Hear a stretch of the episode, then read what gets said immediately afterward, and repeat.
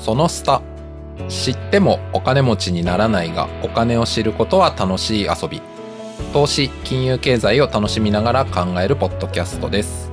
え語るのは私合同会社エンド・オブ・オーシャン代表でお金に興味があるまさきと金融業界でえー10年以上働き今はスタートアップファイナンスの支援をえーしているえービジネスインサイダーで会計とファイナンス読むニュースを連載しているしげですえでは今回はですねまあその会社員から独立するにあたって参考になった書籍とか、まあ、情報とかそういうのでどんなのがあったかっていうのをちょっと話していきたいんですけどまあ多分ね過去は今まで話してきた通り僕は何も考えずにあのいいやって思って フリーランスになったんですけどしげさんはあのめちゃくちゃ調べて考えておられた結果っていうのがあると思うんでなんかその辺でぜひお話しいただけたらと思うんですけど。はいじゃあちょっと参考にした本なんですけどもうんあの大きく開けると3つあってですねうんまず1冊目が前回の私の放送でもお伝えしたライフシフトですねリンダ・グラットンさんの、まあ、最近ライフシフト2も出 てますね出ました出ました。はい、で2冊目が東大の柳川先生っていうことを書かれっていう方が書かれたうん「日本成長戦略40歳定年制」っていう本があるんですね。ほうほう。でこれ何かというとちょうど昨年の秋ぐらいにですねはいはい。あの新浪さんサントリーの新浪さんが確か経済同友会なんですけども、45歳定年制の導入の検討みたいなことをああ、なんか言ってましたね。お話ししたんですよね。はいはい。でそれをヤフーのコメントとか見てるとめっちゃ炎上してたんですよふざけんあーなみそうたんいですなね。へえ。でもこれ元ね。ネタは柳川先生が2013年に書かれたうんうん。 40歳定年制なんでうん45歳よりももっとその過激なんではいすよね、はい。 40で定年どういうことだみたいな話ですよねかなりラディカルなこと言ってたわけですね。はいでそれは僕の検証論文に実はこの本を引用したっていうのがまあ2冊目ですね、おーはいはいはいはい。で3冊目が、まあ、いくつかあるんですけどまあ一つで言うとダニエル・ピンクの「フリーエイジ時代の到来」っていう本でこれもともとあーこ2000れ年前後ぐらいの読本みですましけた読どみました。はい2000年だか2001年だか2002年か。それぐらいです結よ、ね。構古いんですよね古いっす古いっす。うんでアメリカではもうそういうフリーエージェントっていうはいはい。働き方が増えてきてますみたいな、はいはいはい。まあ、今風に言う。とギグワーカーみたいなねはいはいはい。ウーバーイーツとか働くんでいろいろその働き方増えてますけど、それもはいはい2000年ぐらいで予選予見をしてたっていうのがあってそういうのもあはいはい。あっなるほどなるっほど。て、まあ、それ以外でもいくつかたくさんあるんですけども、うんまあ、この3つが大きいかなと思いますねはい、うーん、なるほど。なんか、と特にというか、まあ、今言った本3つでもどれかでもいいですけど、特になんかこういう部分が、まあ、その自分に刺さったみたいのなんかあったりしました。やっぱり40歳定年制でしたね、うんまあ、すごく、あの過激じゃないですか40歳で会社にってどういうことだっていう話だと思うんですよ、過激。うん。でこれは実はキャリアの多様性を訴えてる本なんですねほうほう。どういうことかっていうとはいもともと日本企業っていうのは、まあ、特に大企業を中心に終身雇用年功序列企業内労働組合っていう三種の神器ああ、が言われますね。うん、うん。あはっいて、うん暗黙の了解であるんですよねはい。首は切らい。ないみたいなうんでも、その、の暗黙の了解があるがゆえに、はいそっから逸脱したうんキャリアを歩みづらいっていうのも一つあるし、ああ、はいはい。あのそもそも終身雇用年功序列っていうのはうん。年金の付加方式と同じ仕組みで、うんうん最初の頃は若い頃は給料低いけどうん、確かに。高齢期になるとはいはい。生産性よりも高い給与がもらえるっていう、まあ、そういう論文があるんですよだから所得の移転なんですよね、はあ、だからもう、その、能力とか発揮してるパフォーマンスとは関係ないと。そうなんですよそうなんですよ、うん。で外資系に行った瞬間に給料バンと上がるって話はよく聞くじゃないですか20代30代の聞きます、聞きます。あれは給与に見合ったいわゆるあそうかパフォーマンスに見合った給与を渡してると分かりやすいですよね、うんうんうん。はいはいはい。その代わりその後年齢重ねたとしても上がっていかないですよパフォーマンスが下がるならば、はいはいはい。はいはいもしかしたら首っていうそういそうですうよね分かりやすい生産性と給与がうん近しい存在、うん、うん、確かに。一方日本は長く働いてもらうそれが企業はのいはい。全体としてのパフォーマンスにも向上にも寄与する、うんじゃあ長く働いてもらうためには終身雇用だうんうんうんかつ給与が高くなるのを後ろに持ってくるうん。すると若い頃は低いけれども、うん長く働けば働くほど自分の給与が上がっていくっていう実感があるんでうんうん。長く働きやすくなるっていうすごいいいシステムなんですねうーん、なるほど。はいはい。ただこれに限界が来ましたとはいではい。なぜ限界来たか、まず一つはですね、人口ピラミッドですね。ああ、確かに。うん。こさっき年金の話と近いですけども、なまあ、確かに、つながってます。高齢者の人たちが多ければ多いほどですね、うんもっと若者が多くいて初めて成り立うつん。んですけども、ね、若者が少ないのに高齢者ばっかり増えてると、パフォーマンスが給与より、うんあの低いけれども高い給与をもらってるっていう状況を若者が補填してるっていうふうに。に見えちゃう、はいはいはいうんうんうん。それが難しいっていうのと、うんあとはうんうんマーケットが拡大状況にあれば、パイが大きくなるんで分配もしやすくなるんですけども、そうですね。うん。バブル崩壊後以降日本の GDP ほぼ伸びてないっていう現状を鑑みると、うん終身雇用年功序列には限界があるとうん。はいはい。誰もが気づいてると思います実は、はいはいはい。気づいてるけれども気づいてると思います。うん。ただそれがなかなか均衡としてあの、うんなかなか崩れない均衡が崩れな、はいいはいはい。でそこで柳川先生は40歳定年制っていうのを提案して、うん。 40歳で1回リセットしましょうとはいはい。なるほど。うん。で40歳はどういう年かっていうと、、はいわゆる親世代の介護が始まるようなああ、まあ確かに確かに。年齢でもあったりとか、うん、はいはい、子育てが忙しくなってくる年齢であったりとか、うんうんうんうん。場合によってはあの、まあ、仕事辞めざるを得ない人もいれば仕事バリバリ頑張っていきたいっていう、いろんなうん多様なより多様性が増してくるのが40歳前後うん。になってくるしそれは上の世代もそうしあの自分にとっての親世代もそうですし自分にとって子供にとってもそうで,、うんでまさに学び直しっていうのもあるっていう中で、うん。 40歳定年制は全員40歳だったら会社辞めろって話じゃなくて、あー40歳になった時に一旦考え直しましょうとキャリアを。なるほどうんうんうんうん。、でもしかしたらそのタイミング一旦2年ぐらい介護で離れてたとしてもまた戻ってきやすくするためであったりとか、うんうんうん、一旦大学に行って学び直そうでそこからもう一回キャリアをいわゆるキャリアのはいはい。二毛作三毛作っていうのをしっかりやっていくにあたって、はいはい。まあ、23歳から仮に働いたと仮定すると40歳17年間働いてることになるんで、はい一はい、旦そこでやることによって40から506070っていうのをより働きやすくするためのうん。一つのタイミングなんですと。なるほど。はいはいはい。これが40歳定年制でうんうん。僕はこれにすごくなるほどと思いまして、はいはい。論文にもこの話引用しましたしはいはい。でそれを書いてたったからには自分が40歳定年制を実現しないとダメだと思ってはいはい。 37歳で辞めたっていう感じですね実践しちゃったってわけ実践しましたねそこは、はいはい、いやそこはね素晴らしい評論家でなく実践者として素晴らしいあのね今僕ねこれ聞いてて思ったんですけどはいこの柳川先生の40歳定年制が言ってることというかまはあいしげ、さんが言っていただいたことってあのリンダ・グラットンさんの「ライフシフト」に書いてあるのとほぼ一緒じゃねえかって思って今聞いててあのほぼ一緒ですねあの近近しいですかなり近しいですなのに40歳定年制っていうとみんななんだそれはって文句言うんだけどあの100年時代ライフシフトとか言われるとそうだねってみんな言うのが これはその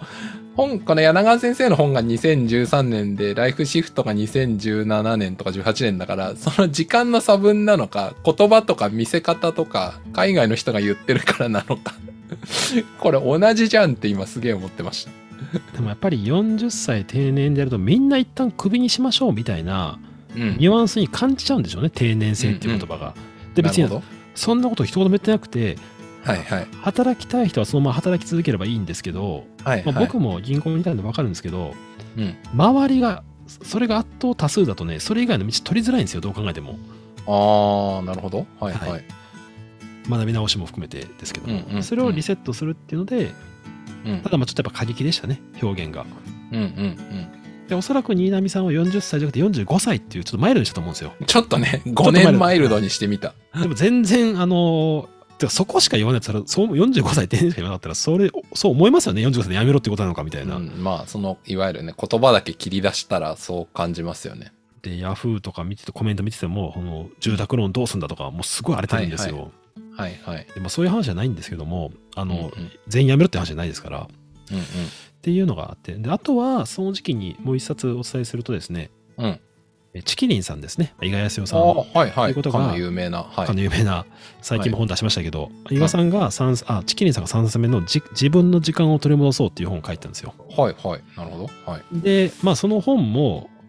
私が読んだ限りライフシートにかなり近しい話ではい人生2毛作3毛作で、うんそれはチキリンさん自自体実践されてたんですよねすなわち、マッキンゼーで働かれてて、はいはいある程度知識もたまる中でやっぱり自分なんか自分の時間がないなと、うんっていう時にまあブログもあるし、うんあのまあ、生きていけるだろうで新しい好きなことやりたいなっていう自分でもっと限られた人生有意義にしたいっていうのでうんうんやめたうんそれは自分の時間を取り戻そう、まあ、生産性を高めるにはどうすればいいかみたいな話を書いてて、うんうんでそれも読んだのも結構僕は影響を受けましたね。はい、うんうんいや素晴らしいあのですねいやい例えばそのチキニさんの本でも何でもいいんですけどあのね僕なんかははい結構、えっ、とひねくれてるんで例えばですよチキニさんがえこれこれこうでこういう生き方あるよとかしようとか言ってもいやそれあなたぐらいすごいからできるじゃんとか結構思っちゃうわけ ですよは 僕みたいに何の取り柄もない人にいやいやそんいやなことできるのかなみたいなことをでもお思っちゃうは思っちゃうしい、はいっていう部分ってあるしあと例えばちょっと話それますけどやっぱ例えばサラリーマンとして培ってきたものの中にどれだけ社会とかえっ、とマーケットの中で評価されるスキルとか経験があるかっていうのも結構これ人によって違うじゃないですか。そうですね。はい。うんうん、例えば最近とかだと,、えー、と特に、えーソフトウェアエンジニアのはい。ニーズがめちゃくちゃ高いじゃないですか。高いですね。ね、だからそれこそシリコンバレーとかだともうね Google とか Facebook とかはそのソフトウェアエンジニアに数十万ドル払うし、うんまあ日本でもようやくねその影響とかもあってこう高い報酬払うような会社もちょろちょろ出てきましたけどでもそれってやっぱり僕からするとやっぱソフトウェアエンジニアっていうスキルがあれば外に出ても引く手あまただよなとか思うわけですよ。うん、でもなんかその僕もそうだったんですけどいわゆる事務系で会社に入った会社員みたいなのって自分がやってることって社内調整以外なんかあるんだろうかみたいなことはね 結構思っちゃってたんで、うん、まあだからそういうことで言うとやっぱりそのスキスキルがマーケットで評価されるかっていう観点も結構あるなと思ってて、うん、ただ僕は結局結論まあねこれあの過去回っていうか今回ので話してますけど深く考えないっていうことによってあのそこを乗り切ったっていうか あのやった分はありますねはいいや、でも僕はでもね、やっぱりその辺、まあ一緒ですよ、まさきさんと。チキリさんだからできるでしょってまさにおっしゃる通り、僕もそう思いましたし、うんうんうで、まあ僕も、まあ、銀行で融資とかはしてましたけど、んうんうんそれがどう社会にとってうんうん看板がなくなった時にうんうんうん役立つのかはよく分かんなかったんですね、正直なところ。はいはいはいで、銀行で例えばね、数億円のローン出すとかっていうのは、うんうんうん預金があるからできるビジネスで、じゃあ僕一人で数億円出すとか絶対無理ですからね、そのことは。うんうんはいはいっていう中でやっぱりあのスキルが必要だと思って例えば僕はテックキャンプとか言ってプログラミングの,、おうあのオンラインのやつとか通ったりしてましたからね、はいはやったりとかすごいうんうんあの右全くつかなかったですけどね、うんあのパイ Python やったりとかしてましたけどうんうんあの、まあ、大して身につかなかったですねっていう中で、まあ、やっぱ試行錯誤しながら、うんまうあ、んかなり不安と迷いが大きく半分言いがを間違えれば迷走してる感じはありましたうんうんね、うんうんはいうんうん確かになんか結構やっぱその、まあ、本とかにも、えー、と会社員から独立するにはみたいな本がいろいろあって僕もね、はい今回の収録にあたっていくつかこう読んでみたりしたんですけどまあなんかなるほどなうーんっていうことはいろいろ書いてあるんですけど、まあ、それ実際にできるかっていうと結構難しくねえかっていう話が多かったりするんですよ。まあ、だからなんか僕はそういう本読むのも大事だしというか、まあ、情報とか考え方としては参考になる部分あるんですけどなんかそれをそのままやるっていうのは多分うまくいかないなと思っててなんかやっぱりさっきしげさんがお話ししてくれたようなまあえっ、と結構大きい観点からの書籍とか情報とか考え方っていうのは取り入れつつ、まあ、結局自分がどうやってその、えー仕事をもらったりとか、まあ、取っていったりとかあとその価値発揮して仕事する相手のひ人がなんか喜んでくれたりとかこの人ともう一回仕事したいとか思ってくれるかって結局なんか自分で試行錯誤してやらないとわからんなみたいな ことはいやその通りだと思いますね思うようになりましたね。でもこれ最初の頃は全然分かってなかったです。 あの、フリーランスになった時は。うん。なんかそういう意味ではあのもう一冊僕が当時すごく参考になったのがうん「語肩書き捨てたら地獄だったっていう、まあ、宇佐美さんっていう元経産省の官僚の方が書いた本があああ、るんでですよ。もわかります。お名前は知ってますよ。はいうんでこの方もともと経産省時代が結構有名な人で、うんまあ10年ぐらい前ですけどブログでなんかその経産省の人の何年目の給与はいくらですみたいなことを自分の給与ですよ、はいはいはウェい。ブで暴露とかしてたんですよねおおなるでほそれど。すごいアクセス。スがあって、はいはい。でその人東大経産省っていう、まあ、分かりやすいエリートじゃないはでいすか、はい。エリート、ははいい、キャリア。うん。でその中でまあいろいろやる中で、えーうんまあ、企業とかも関心持ってはいはい。辞めてみたと、うんか会社を辞めてフリーランスになった瞬間にタイトルにある通り叩き外したら地獄だったみたいな感じで その、まあ、東大とか経産省っていう肩書きをなくして実際働くと本当地獄でしたとうん。そういった中でもともと経産省時代に太陽光とかのあうんうのん制度の法整備とかもやってたっていうのがあって太陽光ちょうどブームやったっていうのもあってそこからそういった太陽光のコンサルティングとかをやって、まあ、徐々に生計立てられるようになったとかもともとメディアではいはいはい存在感ある人だったんで、まあ、今でうもんテレビとかたまにニュースでなんか出てるはいはいはいんですけど、うんのでやったっていうのはあの僕も参考になったっていうのはその結局これやったらうまくいくなんかわからないんで、はいはいはい。やっですね。でやりながら考えるっていうところが、多分その大事うんうん、で、それをまあ実践、まあ多分、あの、まさきさんもね、そういうことを、まあ、結うんう局ん結果的にやってると思うんですけども、はいはまいあ。そこを楽しめる人ははいはい。結構合ってると思うんですけど、はいはい。ああ、そこはき、そこはそもそも苦手とかっていう人はちょっとあはいはいはしい。んどい職業だなと思いますね。あでもそれはありますね。うん。なんか、この、え、そのスタでよく言ってるのは、そのお金のことを知るっていうことは、そのお金にまつわる心理とか自分の心の発見とかは結構面白いんだよねってはい話するんですけど、今まさにおっしゃったそのフリーになって仕事したりとか学んだりっていうのも結構似てるなと思ってて、なんか僕、まあもちろんね、会社員で今まで生きてきたっていう人生をもう一回やることはできないんでわかんないですけど、なんかやっぱ肩書きというか会社員じゃなくなって、もう本当に何者かよくわからん人としていろいろやっていくうちになんか自分のこととか、こうやったら相手とうまくコミュニケーションしたりできるんだなっていうのが、なんか、えっと、自分で実践して少しずつ分かってきたような気がするんで、まあ、それは確かに面白いというか、なんか、へ成長とか変化っていう風に捉えて前向きに考えられると確かにいいなっていうのは今、うん、思いましたね。そうですよね。だから、うんあの、リンダ・グラットンじゃなくてですね、アダム・グラント